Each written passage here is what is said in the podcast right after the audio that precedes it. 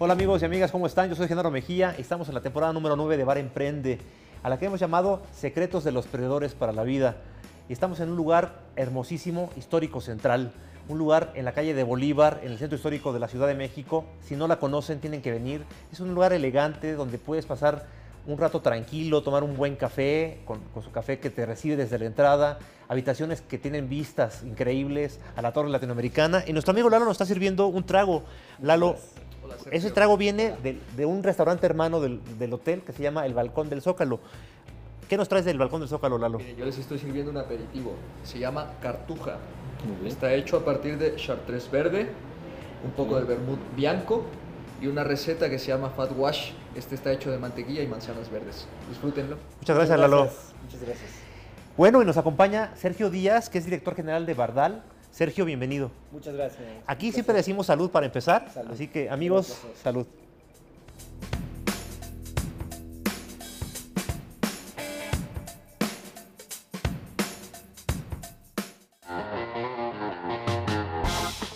Hola, eh, mi nombre es Sergio Díaz, soy director de Bardal de México. Hacemos químicos eh, y lubricantes para la industria automotriz e industrial. Tenemos una distribución por toda la República Mexicana de más de 50 centros de distribución. Un placer estar contigo aquí. Gracias, Sergio. Oye, Sergio, pues tú, tú naces en una empresa de, de, de empresarios, en una familia de empresarios y, y, y, en una empresa que es yo creo que un icono para México, que es Bardal. Cuéntanos un poquito cómo es que entras a este. Tal vez era natural, pero hay mucha gente que trabaja con un papá que es empresario y dice yo no quiero. ¿Tú cómo dijiste yo sí quiero? A ver, al principio dije no quiero. al principio dije no quiero. Y empecé con un pequeño negocio de plásticos, la verdad, una pequeña máquina de plásticos. Por ahí este, conocí a un alemán que traía máquinas inyectoras de plástico aquí. Este, en alguna historia por ahí me enamoré de, la hija, fui novio de, la hija.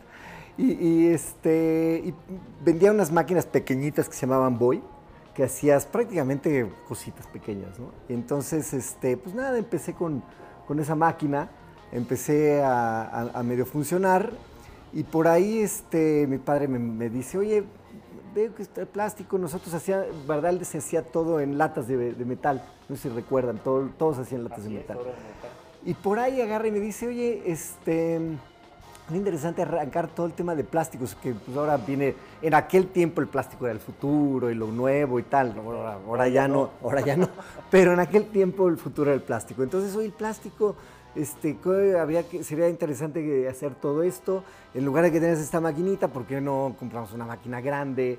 Y, la, este, hacemos una cosa, y yo dije, a mí los ojos me empezaron a brillar, dije, ah, es una máquina grande, ahora se puede comprar una máquina de soplado, este, en serio, ir a Alemania, comprarla, tal, y cuando, cuando le dije a, se llama Peter Kramer, el que vendía las máquinas, le dije, Peter, este, vamos a hacer esto, este, bueno, sí, va también a vender máquinas, y entonces, este, ahí fue donde decidí entrar, porque dije, bueno, voy a entrar a la parte de plásticos y, y no sé. A mi empresa, ¿no? A mi empresa, ¿no? Pero ahí no sé si le vendí mi alma al diablo y dije, híjole, eh, pasar de, ser cabeza de ratón de un lado a, a ser este, cola de león, pues dije, bueno, ok. Y entré, ahí fue donde entré. Afortunadamente era como una parte aislada, donde yo manejaba las cosas aparte, tenía yo mis, este, eh, mis gentes, yo tenía mis empleados ahí, me des desarrollé, diseñé todos, porque en, siempre, siempre amé el diseño, siempre amé el diseño, soy un diseñador industrial frustrado, aunque este, estudié administración de empresas, siempre quise diseño industrial, Am, amo el diseño, entonces ahí empecé pues un poquito a empezar a copiar diseños de otros lugares, y luego empezar a hacer este, pues hay modificaciones, este, etiquetado, todo, todo, todo, todo. Entonces fue una época muy interesante donde empecé, de ahí, bueno, pues ya síguete, ahora vente, este, que, o, director, o empieza, empieza, a ver las ventas, y ahí fue donde ya se empezó a complicar muchas cosas. Te fueron involucrando en más cosas. Me fueron involucrando en muchas cosas, para bien y para mal. He de decir que, que, que la, trabajar este, con tu padre es, es, es complejo. Sí, es complejo. O sea, tiene retos. Evidentemente aprendes muchísimo, pero pues tiene, tiene, tiene retos generacionales, ¿no? Porque quieres hacer unas cosas, él quiere hacer otras, pero al final yo creo que la solucionamos, la, la, fuimos solucionando, fuimos caminando más o menos, cada quien paralelo. Este, por supuesto, luego tuvimos temas donde tuvimos que este, pues, pedir asesoría, ¿no? Para que nos ayudaran a, ver cómo nos acomodábamos, porque por un lado tenía un padre muy vendedor, muy, este, muy emprendedor. Bueno, él sí emprendió de, de, emprendió de cero, cero, cero. Este, mi abuelo tenía una, una estación de servicio en Silao. Nosotros somos originarios de Guanajuato. Y mi, mi, padre tenía la, la, la refaccionaria.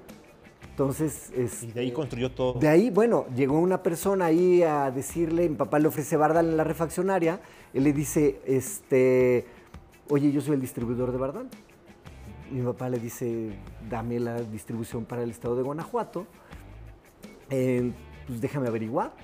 Esta persona va, averigua, ve que mi papá pues, era una persona, pues, la familia honorable, que sí pagaban, tal. Se ven a ver a México. Mi papá va a México, le hacen una demostración que ahora es más o menos es famosa, la demostración de Bardal que hacemos en las ferias. Y mi papá dice, me parece buenísimo este producto, ¿qué hacemos? Me dice, pues mira, Tú dime cuándo empezamos. Me dice, pues ahorita mismo. Le quitó los asientos al coche. ¿Cuántas cajas caben? Caben 20 cajas y vámonos. Mi papá se, vino vendiendo las cajas hasta regresar a León, Guanajuato, de regreso a su casa y dijo, es un buen negocio. Rentó una bodega y lo demás, imagina, es historia, ¿no? Él, en, el camino de ser distribuidor le dicen, oye, vente de gerente a la Ciudad de México, de gerente de ventas, se viene a la, nos venimos, porque yo nazco allá en, León y nos venimos, y es ahí donde este, se, dan cuenta, o él se da cuenta que él vendía el 50% de las ventas de, la empresa. Y ahí, este, ahí, em, ahí, ahí empieza una historia, la verdad, de, trabajo, ¿eh? O sea, de trabajo, todo el tiempo de trabajar. O sea, yo, yo recuerdo de, de chavo siempre era, este, o sea, no había cosa más importante que el negocio y el trabajo y ir a la oficina y estar todo el tiempo, todo el tiempo atendiendo esto. O sea, que fue una historia, interesante. ¿Y en qué momento, en qué año te hiciste director general? ¿Te quedaste con la dirección general? A ver, fueron muchas etapas. Fui muchas veces director y, muchas veces me fui. también me fui. ¿Por qué te ibas? Tengo... ¿Qué, había? ¿Un espíritu ahí de...? No, Había, había, había, había pues, evidentemente este, un poquito de, problemas, o sea, no problemas, pues, diferencias, no quiero, no quiero decir problemas. Sí, no, pues normal. Había diferencias. Entonces, en, las diferencias, pues evidentemente yo dije, voy a buscar por mi lado, ¿no? O sea, no cabemos los dos. Tenemos dos, dos espíritus emprendedores aquí, los dos jalando por un lado, no cabemos. Dije, y, además, pues tenía que respetar que era su negocio, ¿no? O el negocio que él había emprendido y yo pues, estaba más o menos joven. Entonces, este, en varias ocasiones me fui. Me fui la primera vez en el, en el 99, en el 2000, que estaban las .com en, todo. Entonces, cualquiera que hacía una página se volvía millonario, ¿no? O creía que hacerse millonario, o pareciera que sea millonario. Y entonces, este, la primera vez me fui a Estados Unidos, me fui a San Antonio, Texas, ya casado con tres hijos. Y empecé ahí, hice, como todos, a ver, vamos a hacer una página, hice una página de excedentes de autopartes empecé vendiendo accidentes de autopartes porque había un negocio importante con los accidentes de autopartes.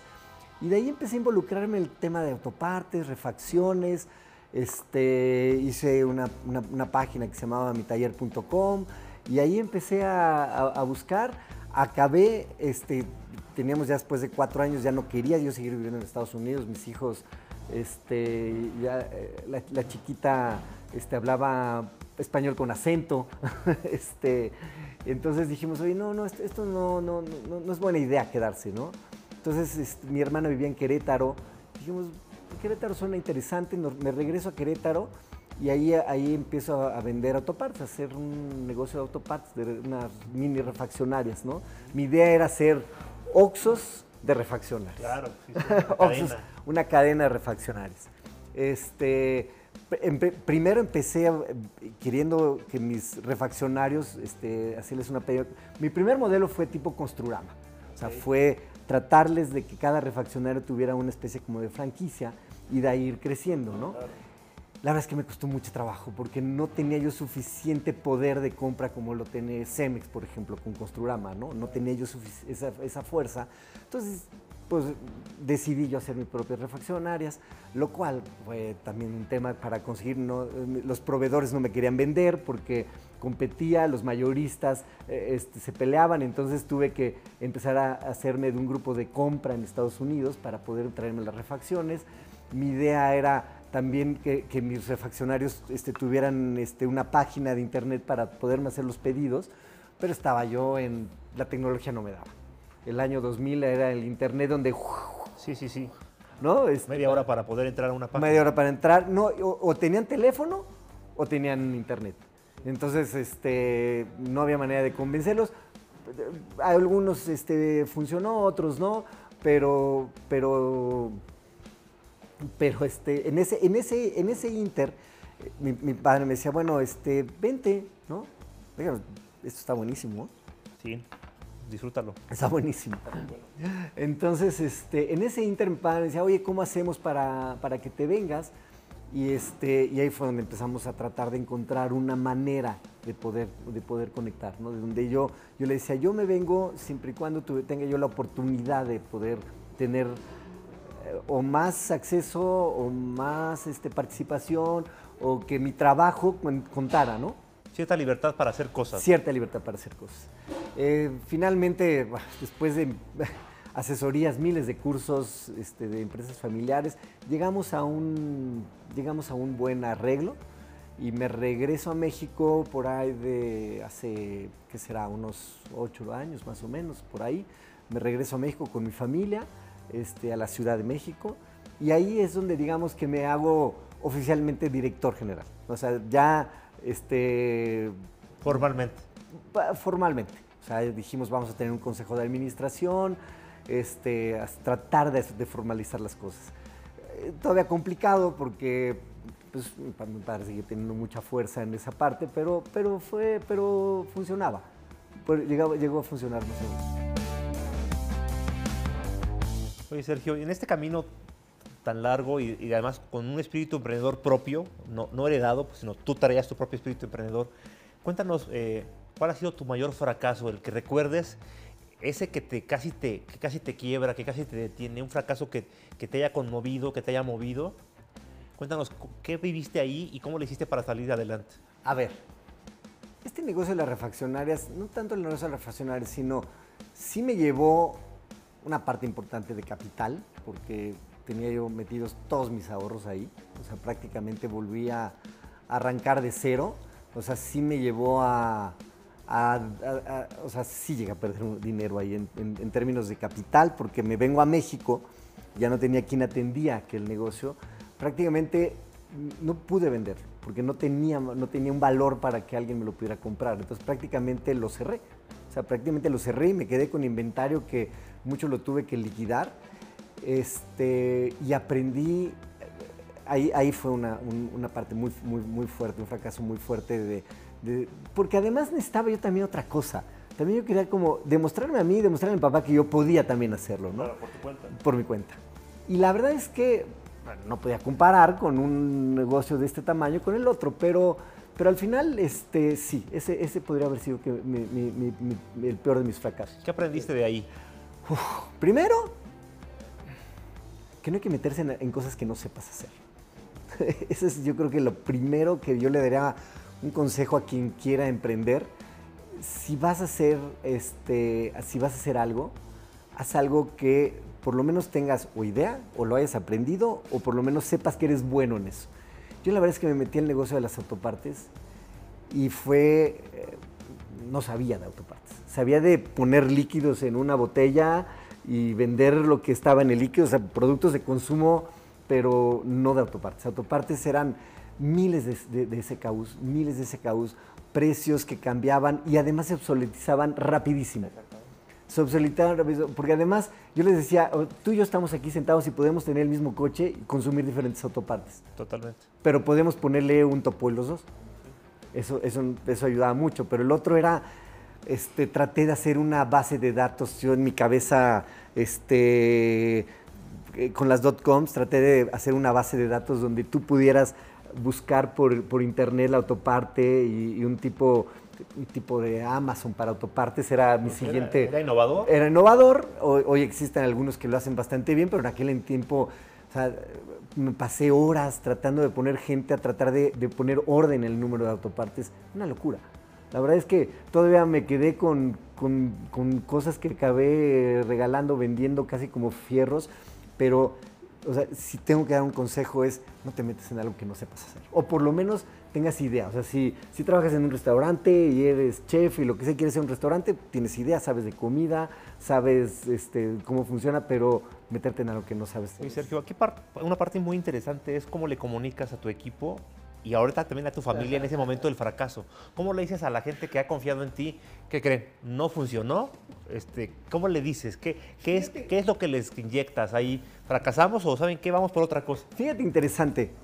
Este, México no es un país que, que apreciemos el fracaso. Bueno, nadie aprecia el fracaso, pero no, no hay nadie que, que, considere el fracaso como parte de la, de la curva de aprendizaje.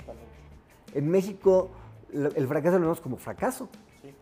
Y, y, hay muchos que dicen que si Jobs hubiera sido mexicano, no hubiera hecho nada. O sea, la primera vez que lo corrieron del trabajo hubieran dicho, ah, ve, este, lo corrieron y además y no sirvió para nada y todo su, su desarrollo de que es que sus computadoras este, ven, ven lo que acabó. Hubiera sido un paria, ¿no? Exactamente. Y en cambio, para él fue este, un aprender y que sigue, ¿no? Y, y, y, y tenemos una mala cultura en eso. O sea, tenemos una muy mala cultura. Los, en México somos malos para el, para el fracaso y nadie, nadie te lo admite. O sea, nadie te dice cuántas empresas cerré y, y, y en es, de esa aprendí lo que sigue. ¿no? Para hacer este éxito. Para hacer ese, este éxito. La verdad, este, fíjate que mucho del equipo, algunos del equipo con, el, con los que estaban aquel entonces, hoy están conmigo. Hoy los, los volví a llamar a algunos porque consideraba, consideraba que algunos son bastante buenos y los volví a llamar.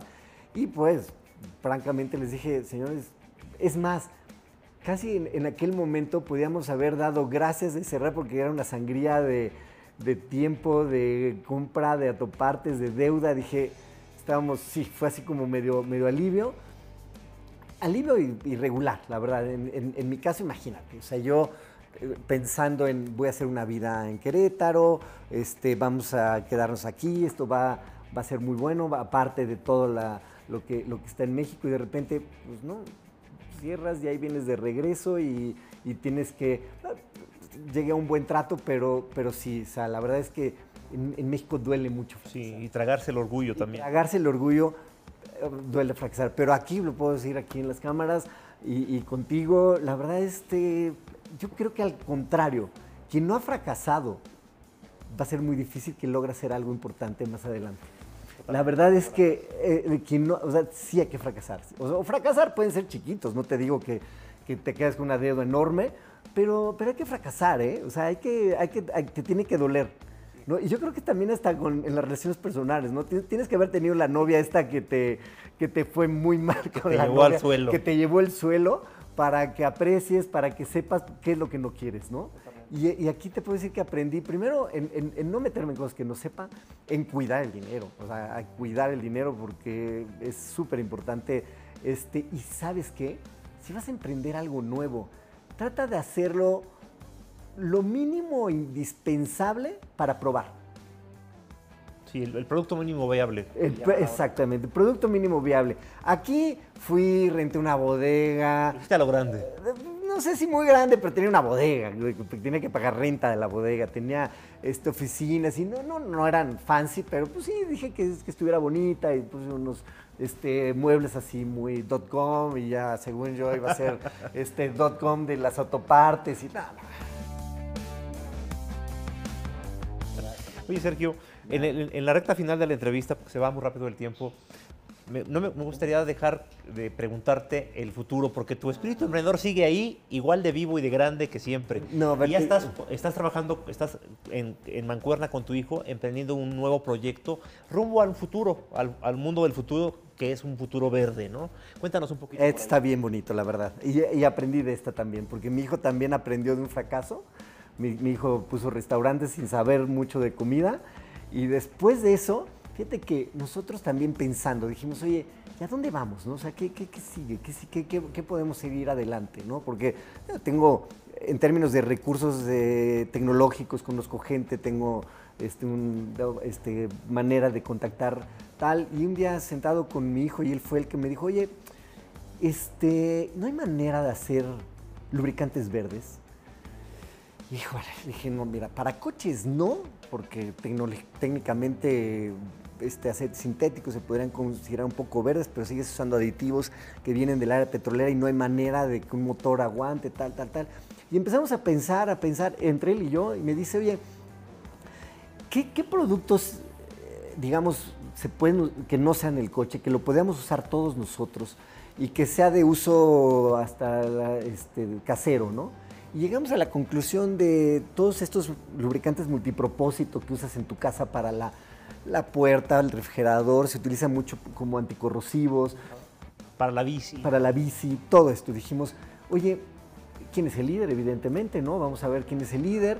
Y, y me regreso con mis técnicos, le digo, oigan, ¿se puede hacer esto verde?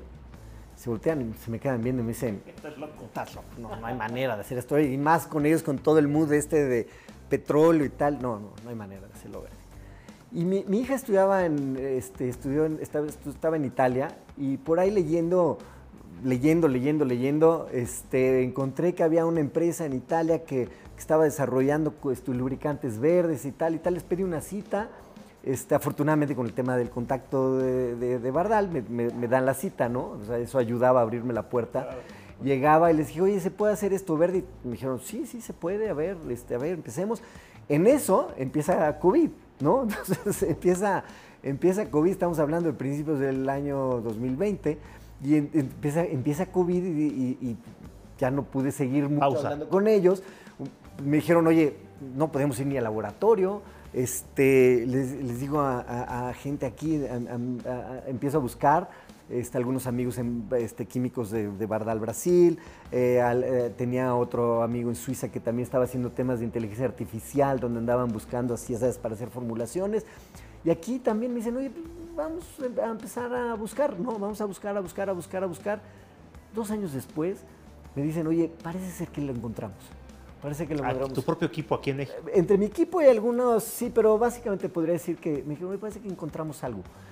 Este, parece que encontramos algo y, a ver, probemos, ¿no? Y cuando empezamos a ver las pruebas de lubricación, decimos, oye, lubrica mejor. Oye, tiene mejores características. Oye, esto está muy bien, ¿no? Este, y dijimos, oye, pero pues no sé si da para el mercado mexicano por por el precio, es un, poquito más arriba. Este, dijimos, oye, ¿qué tal si probamos fuera? ¿No? Evidentemente voy a ver un amigo marketing que conozco muy bien en Estados Unidos, me dice, oye, este producto lo tienen que desarrollar fuera. Este no se puede desarrollar en México porque tiene que estar desde que nace fuera. Me presenta a alguien este, y creo que, no, no creo, mi último viaje fue a ver a esta persona en la ciudad de San Diego me acuerdo haber ido con, mi hijo allá y creo que regresamos y todo se cerró. Cierran Milán, cierran todo el mundo, Sergio, y, entonces, ¿qué pasa con este desarrollo del nuevo producto? Bueno, este, la parte mercado no, lo hacemos todo por Zoom. Se vuelve nuestra herramienta Zoom y entonces tenía yo gente en Estados Unidos, en este, tal, y lo, desarrollamos por Zoom. O sea, todo el desarrollo de, de qué hacer la marca, qué marca es, este, cómo la mercadotecnia, el empaque, todo lo hacemos prácticamente. E, este sí es un producto... De pandemia. De pandemia. Estamos desarrollando un producto para vendérselos a los americanos. Es un producto desarrollado para el mercado americano. Lo cual es interesante, o sea, es, este, todavía, si me dices, oye, es un éxito, difícil todavía decirlo, pero te podría decir como, como me dicen a, las ferias, ya, ya, ya lo llevé a, ya fuimos a alguna feria en Estados Unidos. ¿Cómo se llama el, cómo se llama el ah, el producto se llama Gear Hogger. ¿Por qué Gear Hogger? Que también eh, ese nombre no lo hubiéramos podido sacar en México, tuvo que ser allá. Se llama Gear Hogger porque a los ecologistas, ecologistas se les llama Tree Hoggers. Tree Hoggers. Entonces se llama, este es Gear Hogger por, es un producto que que cuida tu, este, tu, tu equipo. Le estás hablando a, ellos, ¿no? Estoy hablando ¿no? Lo llevé una primera feria en Denver, fui con serio, y yo dije, a ver, quiero ir porque quiero ver la cara de los clientes, a ver si estamos en algo Correcto. Le digo, eh, ¿Te acuerdas de esa película del emprendedor, bueno, del, el- del fundador de, de McDonald's? Claro. Esa, esa parte que se sienta en, el- en la tierra, ¿no? Y que levanta la tierra y, le y dice, ya dame esta, por favor, así como diciendo, ya, por favor, déjame pegarle a esta, ¿no? Déjame ver si en esta sí le pego al- a, lo que estoy buscando. A, a veces le digo, bueno, déjame ir a ver si la cara de los clientes es lo que estamos, este, sí es, ¿no? Y fue increíble. O sea, te puedo decir que fue increíble. La gente, wow, ¿cómo no se les ocurrió algo así antes? Oye, funciona. Tenemos una demostración similar a la que usaba mi padre, eh, a la máquina demostradora, ya más moderna, con otra tecnología y tal, pero utilicé la misma base, fíjate. La misma base con la que empezó mi padre, está, em- empezamos a hacerlo así. Este, de hecho, mi papá cuando ve, la- ve- ve a mi hijo haciéndolo, se le salen las lágrimas. Claro. Porque dice, ¿cómo? Yo empecé así, yo empecé haciendo esa demostración. Entonces mi papá la ve, se le salen las lágrimas, diciendo, oye, mira, o sea, está haciendo lo que yo hacía, haciendo esta demostra- la misma demostración. La misma demostración con otra máquina, con otra tecnología, con otro producto, pero la misma base. O sea, finalmente utilizamos lo mismo para hacer, para hacer esto. Y, y la verdad te digo una cosa, así como te hablé del fracaso, esto es increíblemente satisfactorio. Sí, claro, es O un sea, si me éxito. dices, oye, ya venden miles, de-". no, no, no. Pero, pero, pero va caminando. O sea, como me dicen, allá hay algo. O sea, ya empieza a, a- empieza a, a verse que hay algo ahí. El éxito viene, viene en camino. Es, es esa, esa es como que lo sientes, dice. Y, y hay veces que, que empiezas a hacer algo y como que las cosas te empiezan a salir. ¿No? Digo, siempre. Fluye. Fluye. Esa es la palabra. Fluye. O sea, sie- siempre hay problemas. Oye, es que el envase, que el este, que el otro, que la fórmula. Pero fluye. Vas encontrando soluciones. Siempre me hablaban y decían, oye, encontramos esto. Y fíjate que esto. Y fíjate que el envase. Fíjate que el cliente ya lo vio, ya salió. Ya estamos en un, en un podcast. Ya lo subió no sé quién. Ya. Ahí va. Entonces, este, da, mucho, da, mucha satisfacción ver. Sergio, la última pregunta antes de despedirnos. Me gustaría que a la gente que nos está viendo, nos está escuchando, le, le digas una idea concreta, un consejo concreto de si está enfrentando un una crisis, un fracaso, una derrota, algo que lo pueda ayudar a enfrentarlo, a darle la vuelta a esta derrota y a enfrentarlo de la manera correcta. no escuches. la- no escuches. O sea, escúchate a ti. Escúchate a ti porque, a ver, No escuches a los demás, ¿no? no escuches a los demás. O escucha, pero filtra. No sé si esa, esa es la palabra mejor. Escucha, pero filtra, ¿no? O sea, filtra qué es, de quién viene, de quién no viene. Porque fíjate que a, las personas cuando, la cuando alguien fracasa, hay veces que a la gente es- les da cierta satisfacción como diciendo, ah, mira, este fue, se la jugó, se fue fuera. Y ya ven, Te lo dije. te lo dije. Sí, claro. Quédate, quédate donde estabas, aquí es donde, aquí en, el- en tu zona de confort, porque lo, norma- lo normal es quedarte en tu zona de confort, no Claro. te la juegues, ¿no? O sea, ¿por qué tenemos que irnos a Estados Unidos? ¿Por qué tenemos que irnos con otro lado? ¿Por qué tenemos que buscar a abogados para que revisen la etiqueta? Súper complicado, una cantidad de leyes. No, no, no, no, es todo un tema, ¿no? Pero, ¿y ¿por qué? ¿Por qué? Porque es bonito. ¿Por qué no? ¿Por qué no? Porque vale la pena hacerlo. Claro. ¿no? Así como, pero de veras no escuches, no, escu- no, escucha, pero escucha, pero filtra bien de quién viene o de quién no, porque a la gran mayoría eh, sí les va a dar, pues, no te diría que gusto, pero van a decir como, sí, lo que estoy haciendo está bien. O sea, lo que estoy haciendo de no, de no moverme es lo correcto, ¿no? Podríamos resumir que si fracasaste y la gente te está diciendo te lo dije, tú no los escuches en esa parte, sino que tú lo vuelvas a intentar. Exactamente. No, no, sin duda. No, a ver, no hay mejor satisfacción que volverlo a intentar. Una y otra vez, ¿eh? Una y otra vez. Porque es, es muy satisfactorio intentarlo. Y, y- y- aprender de los fracasos. Cada fracaso aprende. Esto está en todos los libros. En Todo. todos los libros lo dicen. Pero como decía un amigo que escribía libros, que, que escribía, este, que escribía libros, bueno, escribe todavía libros, este, un buen amigo que se llama Sergio Siman, de- dice que llegaba a enseñarles las, este, los, algo a, a a sus productores, ¿no?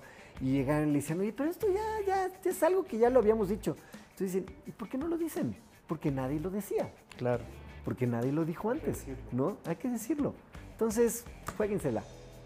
Vale Sergio, padrísimo platicar contigo. Como tú decías, gracias. podemos pasar horas platicando. No, pues tráiganse otro, ¿no? Salud, Sergio.